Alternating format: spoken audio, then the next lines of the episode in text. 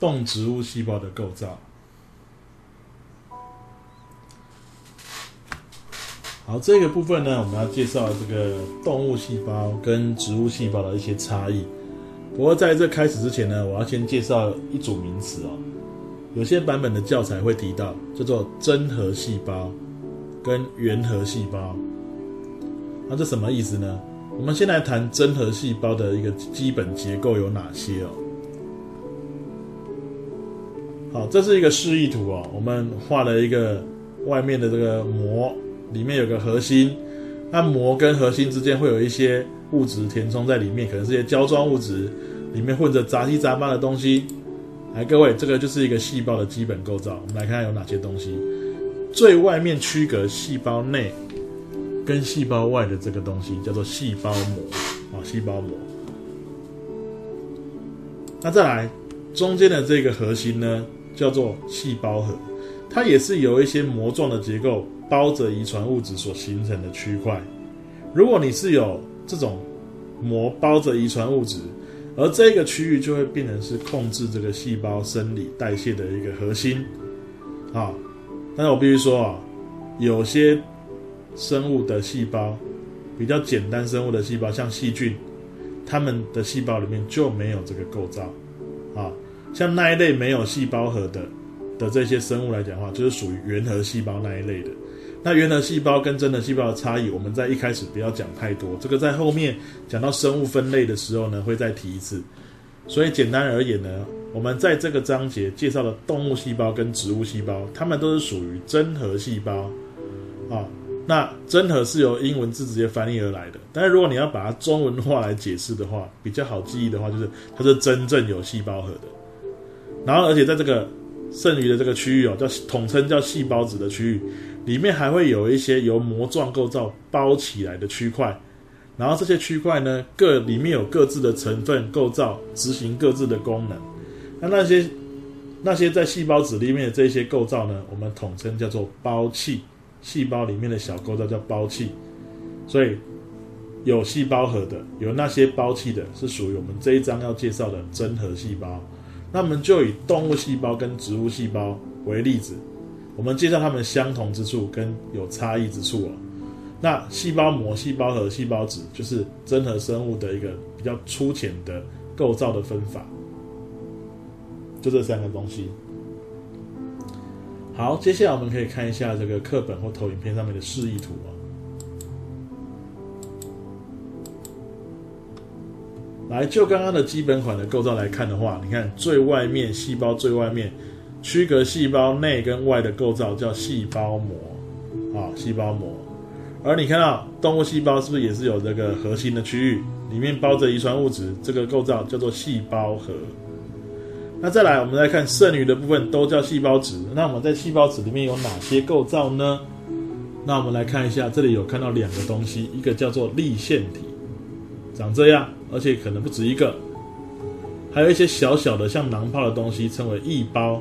或叫液泡，泡沫的泡啊，液胞或液泡，小小的，并不多，并不明显。好，当然了，我们在国中所教的时候呢，也不会一开始就教你很复杂的东西，所以只是举例说明而已。必须跟你讲，实际上细胞里面的构造还有蛮多种的。那我们只举了一两个例子来跟你做说明。那你会看到这些胞器哦，细胞质里面的胞器形状不一样，功能应该也不一样哦。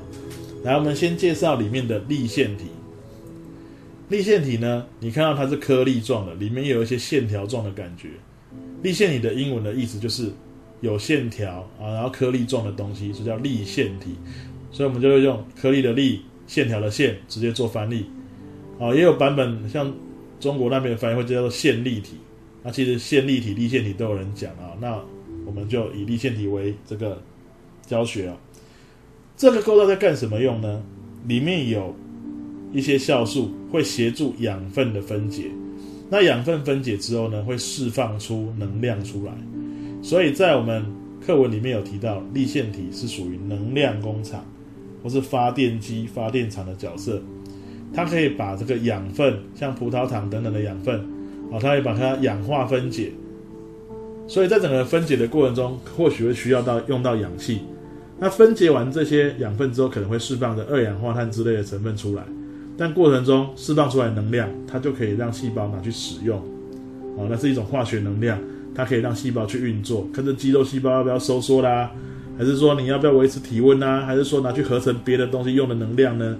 就是由粒线体这个能量工厂所制造的。那你可以看到一个细胞里面粒线体不止一个。你如果这个细胞能量需求越大，那粒线体的数量相对就会越多。那你可以思考看看，你身上的粒线体，应该这么讲，哪一种细胞的粒线体含量会比较多？哪里是能量需求大的？好像说脑细胞需要思考，能量需求大；肌肉细胞要收缩运动，啊，这个手脚四肢的细胞。那它们粒线体相对也会多啊，这个就是大概从功能去判断它的状况了。再来异胞，异胞这个东西在动物细胞来讲的话，小不明显，它里面主要是水啦，还有一些溶于水的杂七杂八的物质，它算是细胞里面的储藏室。但显然这个储藏室在储藏室在动物细胞来讲的话，功能性并不大。可是待会我们看到植物细胞的图的话，你就会看到有极显著的差异了。因为植物细胞的异胞就会特别大，甚至还会把细胞核挤到比较边边的区域去哦。等于异胞的大小，啊，会是动植物细胞的一个差异点。好，那再来，我们刚刚其实在上一张投影片的时候就有提过这个细胞核的一个功能性，它就是细胞的控制台、生命的中枢。如果你这个细胞本来有细胞核，可是你刻意把它破坏或拿掉的话，那这个细胞的寿命也不久了啦。可能就会死掉，失去它的功能性了，没有中控台就完了。而里面包的遗传物质呢，就是我们平常常常听到的 DNA。哦，DNA 是我们身体的遗传密码，控制你的细胞的表现，哦，身体的这个表现。那 DNA 的中文名称有人知道吗？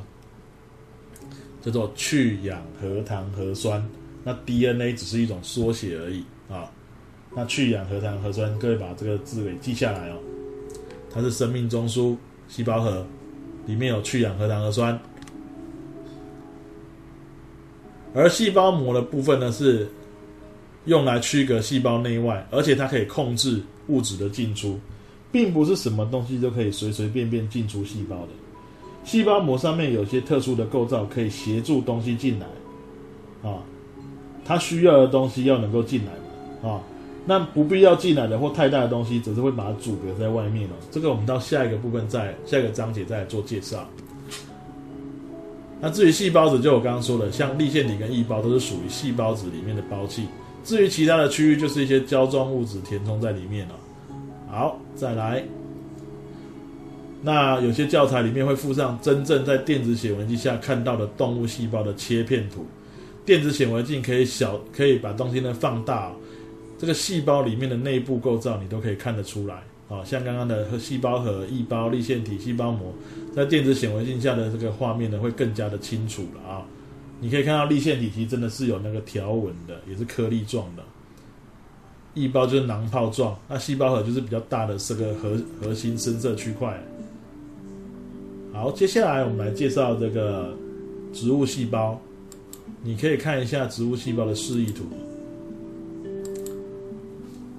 那你注意到有特别标示出它跟动物细胞哪里不一样啊？那我们先讲一样的地方，细胞核植物细胞有，细胞膜、细胞质它也有。那你注意看异胞哦，植物细胞异胞大多都是大型的啊，然后呢，它会把细胞核挤到边边去。那里面呢，主要是水，还有溶于水的养分、废物、气体、色素等等等的，所以它这个。大型的储藏室，它也跟细胞的形状维持有关系。你想想看，这个异胞很大，是不是就把整个细胞给撑开了？如果今天植物细胞如果脱水的话，异胞就会变小，然后呢，整个细胞就会往内缩，啊，就会变得比较小型、萎缩的状态。你可以从细胞的大小去知道说，植物细胞目前是吸水膨胀，还是失去水分萎缩。我看它饱不满饱满呢，可以做一个这样的判断。好，再来哦，细胞膜外面有个很特别的构造啊，细胞壁。植物细胞的细胞壁等于是框在外面的啊，框在外面的一个结构很坚韧的构造，它是纤维素所构成的。我们常常讲说什么吃植物可以吃蔬菜，可以多吃纤维，就指的就是这个纤维素。因为植物细胞的细胞壁都有纤维素的成分，它其实是大分子的糖类，大分子的糖类，它就交织成网状，然后变成一个很一个网架，框在这个植物细胞的外面。在上一段里面有没有提过，为什么植物细胞的形状会比动物细胞来的比较规则一点？还记得这个问题吗？如果今天你外面框着一个比较形状固定的网子网架的话，像这个铁网一样的话，那今天你的形状是不是就会比较固定一点？但如果你只有细胞膜，却没有在框在外面的细胞壁的话，是不是形状就可能会比较不规律一点？这个原因就是因为细胞壁的有无啊。动物细胞一般来讲，就是同类的细胞，可能它的长相也会有比较大的落差，比较不规则。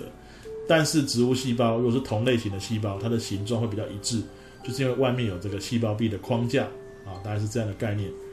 那细胞膜跟细胞壁如果在植物细胞很饱满的状态之下呢，这两层会贴得很近，贴在一起啊，所以你有时候在那种手绘的示意图里面，内层指的是细胞膜，外面那一层指的是细胞壁。但如果今天植物失水萎缩的话，你就会看到细胞膜往内缩。你想想看，一个。一个盒子，盒子不会变形，里面装的大水球，本来它们贴得很紧密，你把里面的水球放水，失水萎缩的时候，水球是不是就消下去了？那盒子之盒子是就出现一些空隙了。所以，如果当植物细胞失水萎缩的话，不但液胞变小了，整个细胞膜可能就会跟细胞壁会分离开来，它会往内缩。好，这个我们在下一段都会提到说，水分进出细胞的一些变化，可以由这个状况来做判断了。那再换另外一个角度，如果今天这个植物细胞吸吸水膨胀了呢？那是整个水球会往外撑开来。但很抱歉哦，我们这个细胞壁不会跟着无限往外撑哦，它可能会被这一股往外推的力量呢，稍微胀一点，往外撑一点，变形一一个幅度，但是不可能被那个水球撑破的。所以细胞壁也有保护植物细胞不至于因为吸水膨胀而胀破的危险。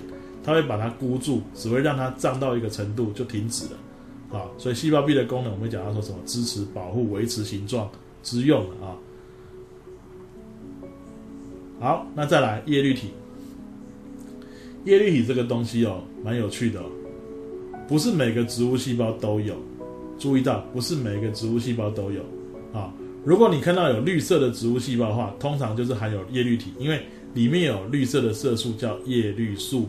叶绿素，叶绿素呢是一种可以吸收光能的成分，就像太阳能电池板一样，你有了这个成分，你就可以吸收光能。那吸收光能要干嘛？我们最熟悉的一个名称——光合作用。对这名字很熟悉，但是对内容不熟悉了啊。那这个 光合作用就是在一开始启动点一定需要叶绿素这个成分，可是其他还有配套的那些什么酵素啦，有的没有的东西。好，我就把它都框在一个区域里面，用一些膜状物，而且是双层膜，把它包在一个区域里面，一个椭圆形的，像是像这个豆沙包吧。哦，我通常会形容它叫豆沙包，因为里面有绿色的线嘛。啊，那个绿色的部分就是叶绿素的呈现。那这个落豆沙包有两层两层膜构成，两层皮这样子哦。那一样的道理哦，叶绿体是光合作用的工厂。光合作用就在这里面进行，叶绿素在这里面吸收光能，其他的酵素协助光合作用的发生，那就可以把二氧化碳跟水在这边呢去合成葡萄糖。这个我们到后面讲营养素的时候会合成养分的时候会介绍。那如果叶绿体数量多的植物细胞呢，那不就告代表说这个细胞是行光合作用的主力球员？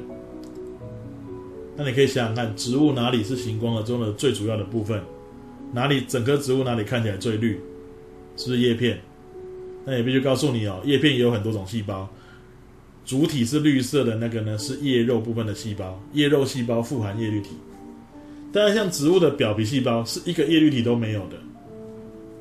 那你说啊，那怎么办？我刚才已经说过啦，谁说所有的植物细胞都需要行光合作用？像植物的表皮细胞呢，就是用来保护内部用的，它形状是扁平的，排列很紧密，它是防护用的构造。你干嘛去让它担当合成养分的工作？真正的主力球员是在叶肉细胞那边，叶肉细胞有每一个细胞里面都好多叶绿体哦，而且叶肉细胞数量很多，那每一个细胞叶绿体很多，所以当叶片照到光的时候，是不是可以旺盛的光合作用？那制造出来的养分再拿去分享给别的细胞就好了。大家可以分工合作，各司其职啊。好，大概是这个样子。这里最容易弄错的就是叶绿体跟叶绿素的关系。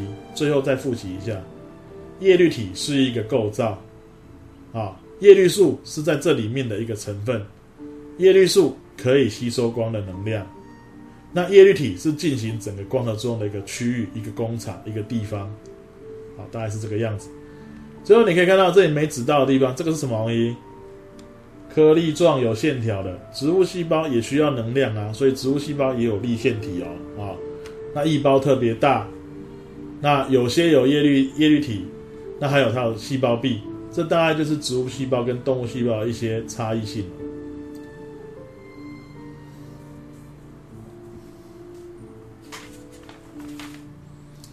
如果教材里面有附上电子显微镜的这个剖面图的话，你也看一下，啊，是不是？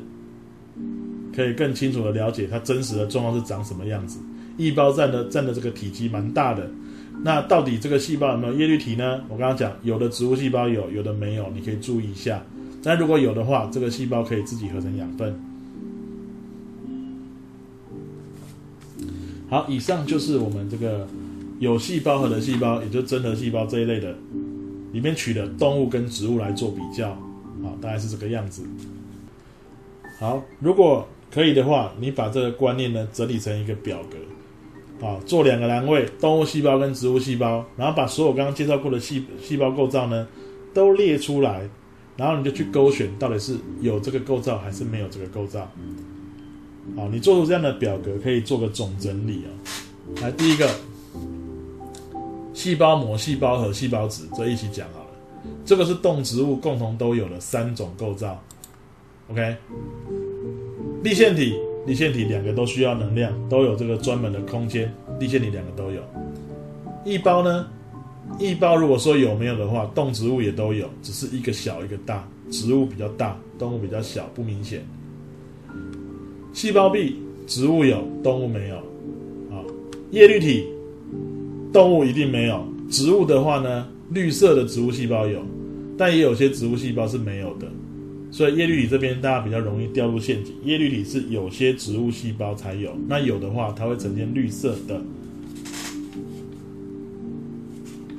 好，以上就是我们动植物细胞的一个介绍。